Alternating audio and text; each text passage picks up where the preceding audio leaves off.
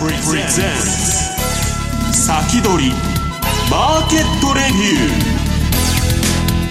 こんにちは石原潤です。リスナーの皆さんこんにちは。辻るなです。この時間は楽天証券プレゼンツ先取りマーケットレビューをお送りしていきます。改めまして今日もスーツのパーソナリティは現役ファンドマネージャー、石原潤さんです、こんにちは石原潤ですもうぜいぜいして。ここまで走ってきましたけど。またマラソンしてしまいました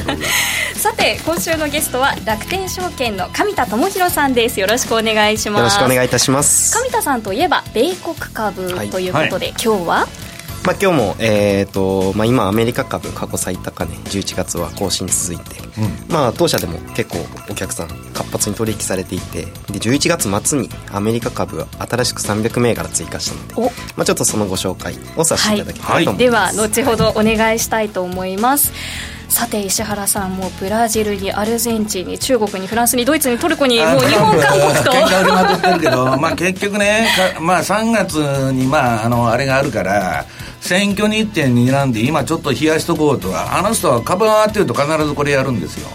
うん、でまあ今日あのこの後ね、はい。えー、もうあのなんで今下がってるかをあのご説明しますけど、はい、まあ、その前についちゃんの資料の1ページ目に、はい、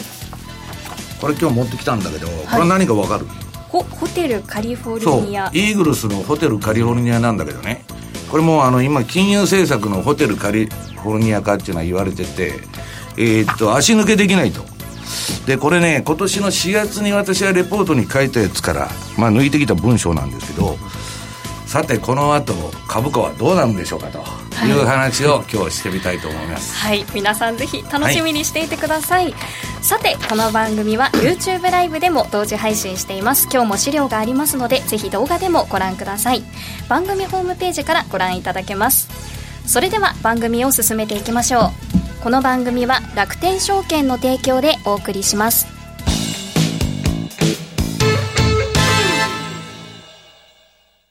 楽天証券の米国株取引で世界的な有名企業に投資をしよ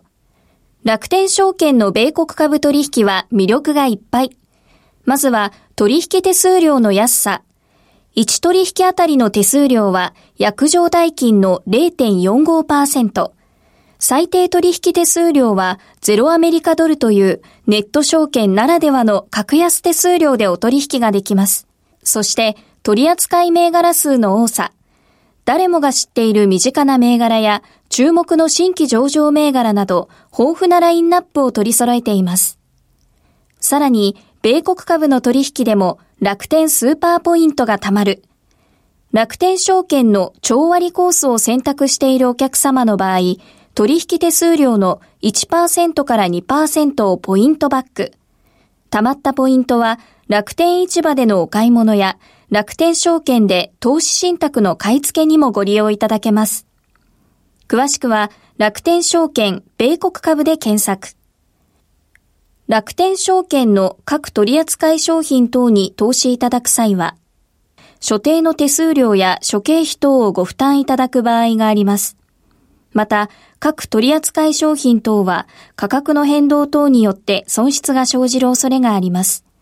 投資にかかる手数料等及びリスクについては、楽天証券ウェブサイトの投資にかかる手数料等及びリスクページや、契約締結前交付書面等をよくお読みになり、内容について十分にご理解ください。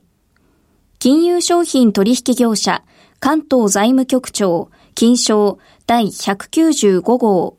楽天証券株式会社。石原淳の相場の肝。ここでは現役ファンドマネージャー石原淳さんにこれからの相場の肝について伺っていきます、はい、さてもう前半でなんで株が下げているのか説明します、はい、ということだったんですが。あのまあこれねもうあの今カリフォルニアの話からしますとまあ結局ホテルカリフォルニアの価値っていうのはいつでもチェックアウトできるけど、はい、できないんだと。はい。まあ、一回入っちゃうと足抜けできないと、まあ、いわば薬物中毒のような世界なんですね。うんで、それがね、まあ、だいぶ前にあの、ダラス連銀のフィッシャーさんっていうのが、まあ、そういうふうになるリスクがあったんだけど、FRB は出口に出てくと。えー、黒田とドラギに緩和を押し付けて、自分だけは出口に出ていこうと。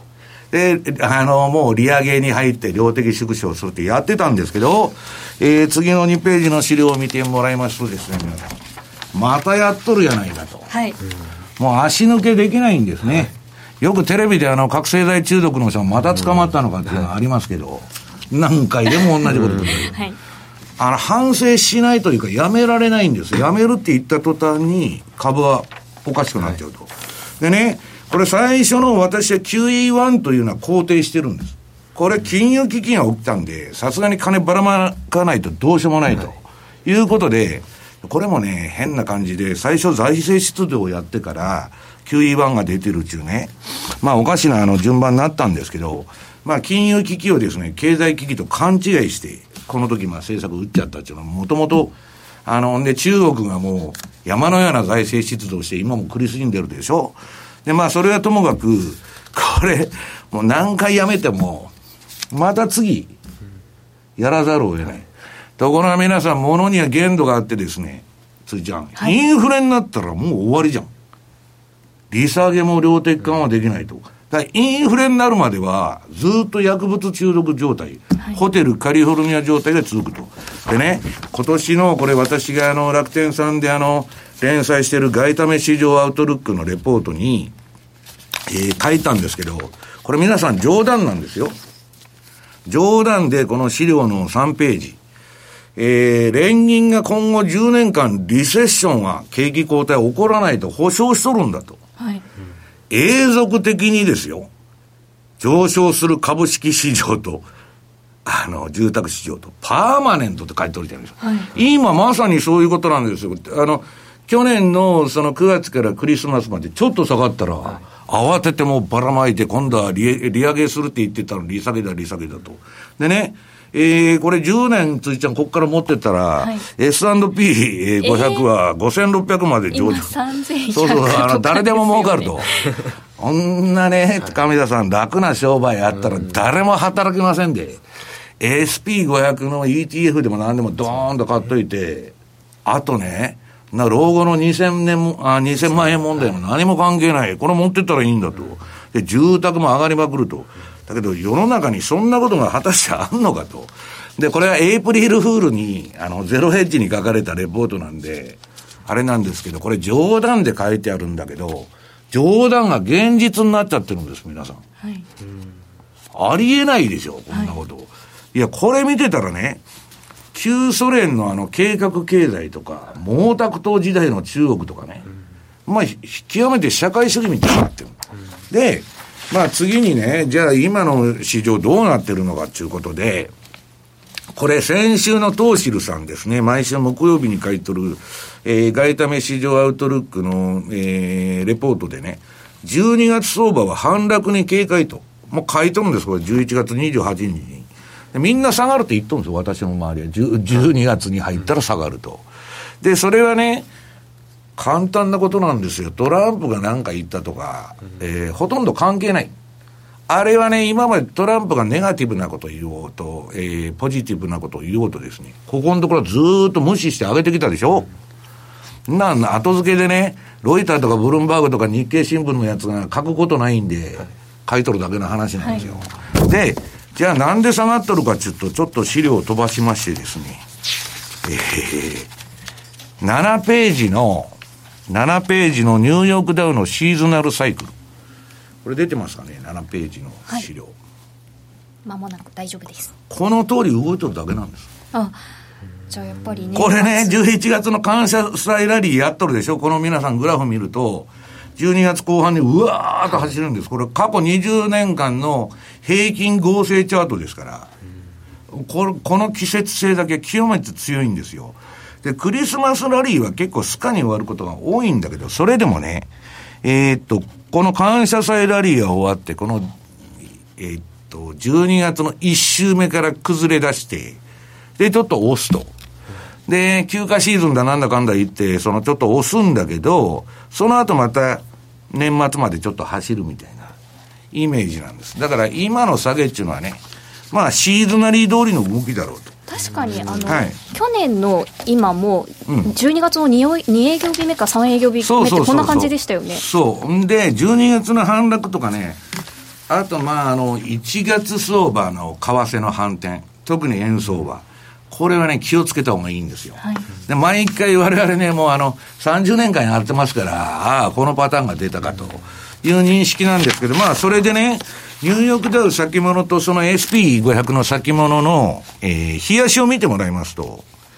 まあ、これ、走り寄ったんですね、ばーっと、この、えー私のね、順張りの標準偏差ボラティリティチャートモデルと、トレードモデルというので、緑のこの買いトレンド期がわーっと10月の半ばぐらいから来て、で、うーんと、一回終わって、で、ちょろっとまた上げとるでしょ、これ。はいこれはね、ついちゃん、乗ったらダメなのよ、上田さん、この相場は。ダメですか？なんでかわかります？ここの上げは緑になって、まあ乗ってもいいんだけど、はい。まあ機械的にやると乗っちゃうんだけどね、パーッとこの絵面を見たら乗ったらダメなんです。なんでかわかりますか？うーん。うんこれはね、私のメルマガの読者にしか言ってないんだけど、MacD の形状が非常に悪い。はい。あ MacD の形状が悪いんです。うん。だから、この前のね、このちょろっと今の直近の左側に出てる緑のとこは乗ったらダメで、その前の長いとことかね、あとその前の、えー、長まあちょっと緑のとこありますよね。これはすごいいい相場なんですよ。で、日経平均の方も、あ、日経平均でね、SP500 の方も、こっちのはまあ、なんか綺麗な相場というか、じりじりまあ上げたんですけど、これもね、今、あの、ドーンと下がったと。で、これはね、毎年の季節的な動きで、じゃあ、このチャート見てね、ついちゃん、亀田さん、その、オレンジ色にも何にもなってないじゃないですか。だから、売りトレンドが出てるわけでも何でもないんです。まあ、この感謝祭ラリーで走りすぎた反動が出とるということなんですね。で、ただし、私ね、昨日ね、夜中まで米株のね、スクール、まあ、あの、銘柄の見直しせい言われて、やっとったらね、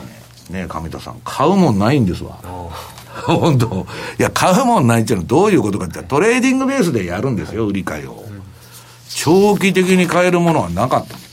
検索に引っかからなかったんです。それはなぜかっていうとね、これね、結構問い合わせが来ましてね、まあいろんな、その、まあ、あの、とこでちょっと説明しとるんですけど、えー、先週の楽天証券さんのその外為市場アウトルックのレポートに書いた、レーダリオさん。えー世界最大のヘッジファンド、ブリッジウォーターのですね、えー総裁のレーダ、レーダリオさんが、えー市場経済っていうのはいつでもこの7つのパターンになるんだということを言っとるわけです。で、今、えーっと、プッシングオンのストリング、紐を押すという時期に入ってると。紐を押すってわかります？のれんに腕を押して、ぬかに釘と、何の手応えもないと。いえ何やっても何の効果もないということです。それは FRB のことを言っとるんですね。あの、1900買って30年代にそういう時期があったと。でね、こんなサイクル見てても、あまあ、あの、楽天さんのレポートで7つの段階全部説明しとんですけど、わからんと。難しい難しいと。ただね、私は一つ誤解があるので解いときたいんですけど、要するに、そのレーダリオは巨大債務危機っていう本を去年出して、皆さんね、この絵面を見てると、えっ、と、これからね、中央銀行バブルが崩壊すると、要するにリーマンショックを超える、えー、リーマンの10倍以上の破壊力のある下げが来るようなね、えーことを巨大債務っていう言葉から想像するんだけど、ダリオのサイクルは違うんですよ。リーマンショックでもうバブル崩壊は終わってんの、ここで。あの、この、あ赤で囲んだ後にドーンと下がっとるところで終わっとってですね。で今、その後、リーマンショックの後、配線処理をいろいろやってんですけど、えーこれ最後のね、6とか7の段階に今入ってると。で、何を言っとるかというと、レーダリオは。うーんと、えーっと、グレートサグですね。大停滞に入ると。これから。で、停滞っていうのは、上がりも下がりもしない日本の失われた10年とか20年とか30年か、はいみたいになっちゃうんじゃないかっていうことを言っとるわけです。だから、もっと簡単に言うと、次にね、えーっと、6ページのチャート。これ何度でも同じことは繰り返されると。歴史は繰り返すっていう言葉はありますけど、はい、私は同じように繰り返すとは思わないんですけどね。ダリオさんのマクロ経済モデル、コンピューターに入れると、全部繰り返しとるっていうわけですよ。で、これは世界大恐慌の後の、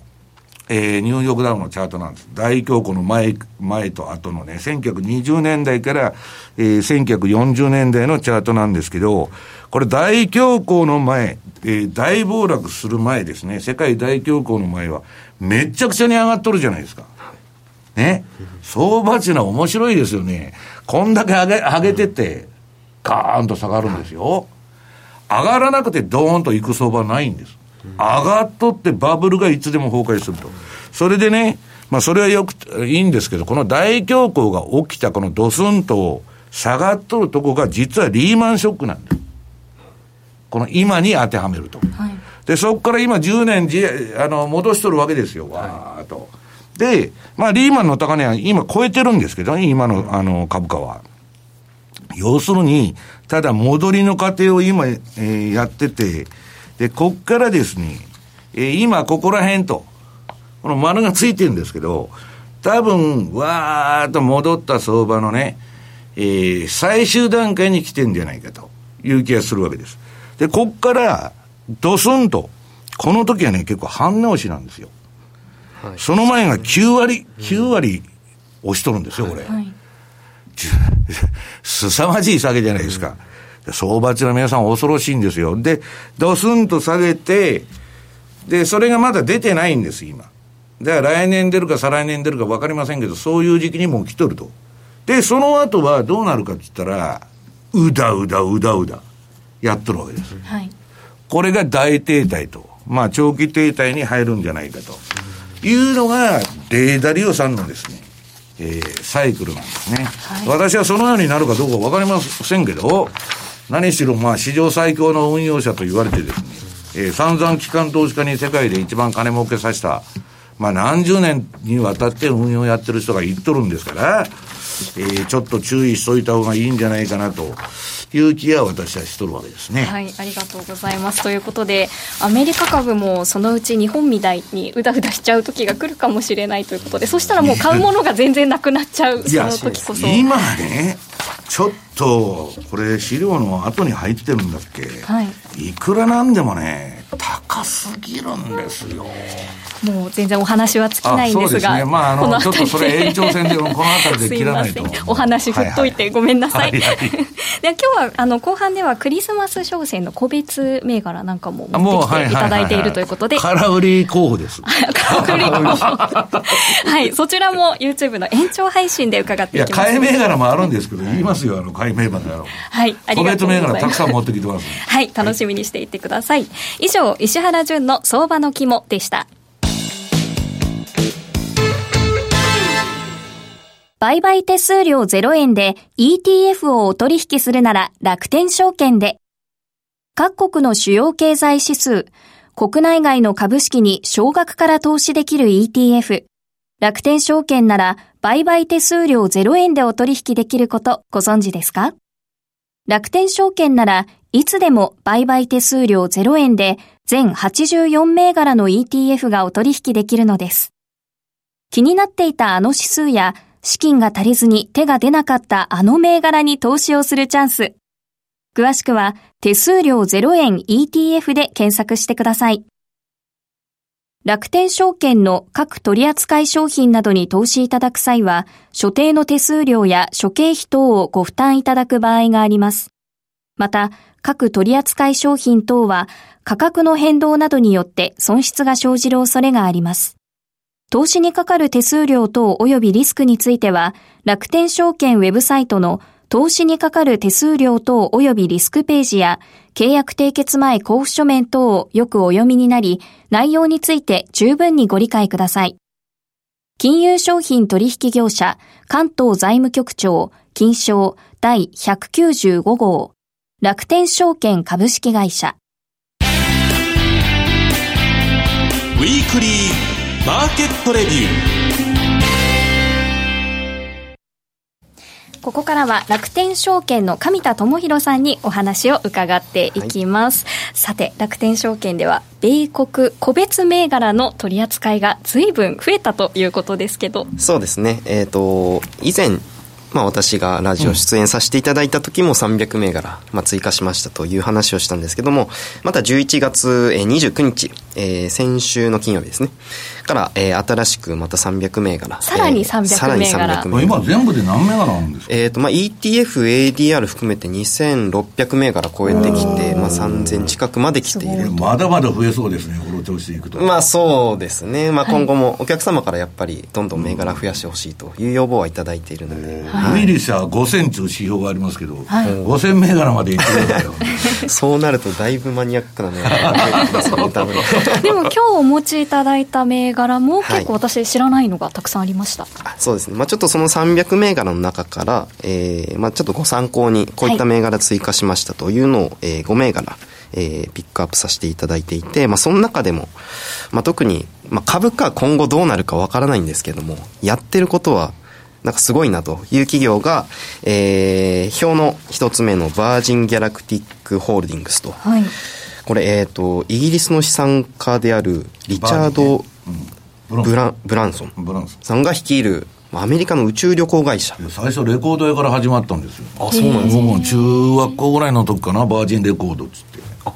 そうなんですね。その会社なんですね、はい、はい、最初レコード屋ですよ、はい。それがレコードってもうね いやどんどんでかくなりましてですね、はい、びっくりしちゃったすごいですね、うん、でまあその今はその宇宙旅行民間の宇宙旅行有人宇宙飛行を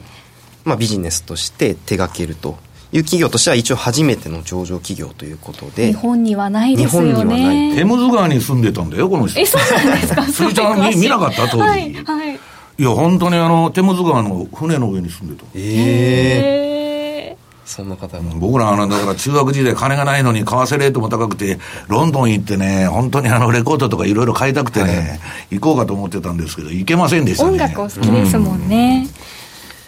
株価とかはどんな感じなんですか、はい。まあ、株価今ちょっと下がってきてはいるんですけども、はい、えー、まあ、上場した時一時12ドル超えていたものが今7ドル台。でまあ落ち着いてると。一旦落ち着いてるというところで、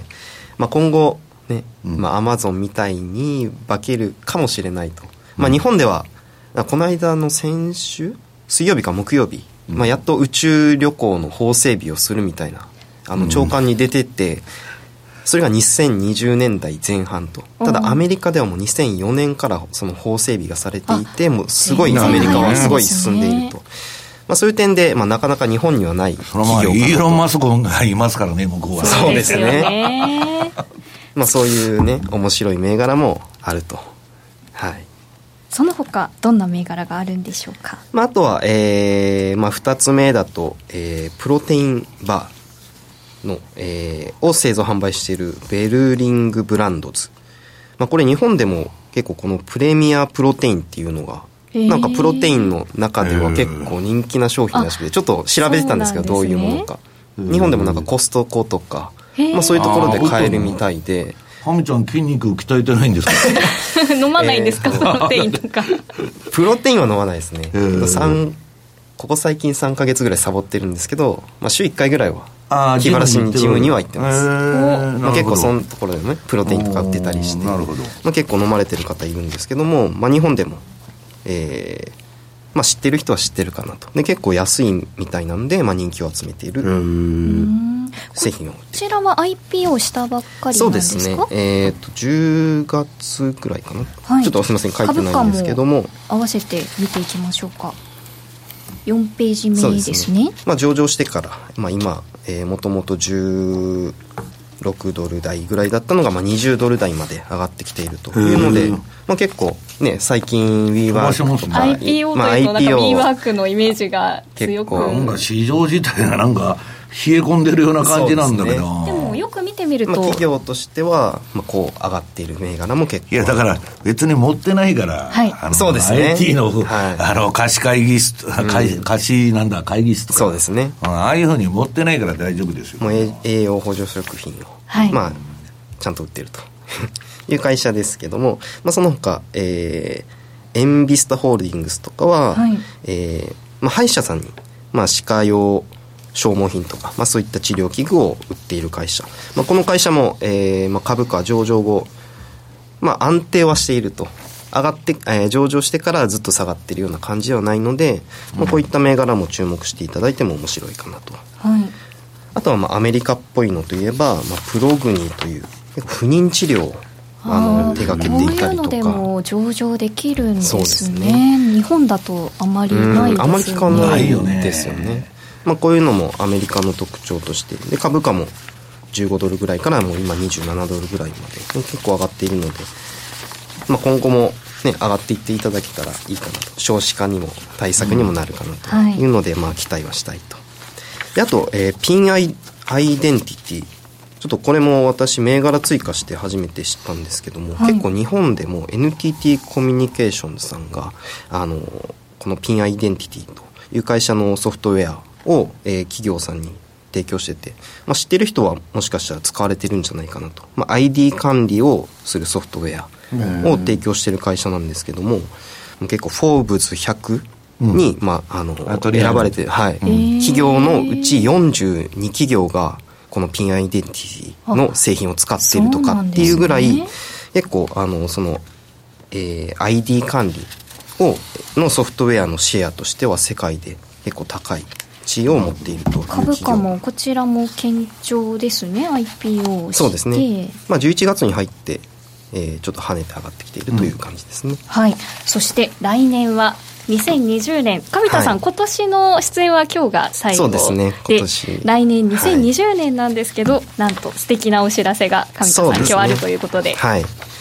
まあ、2020年ということをかけて、まあ、今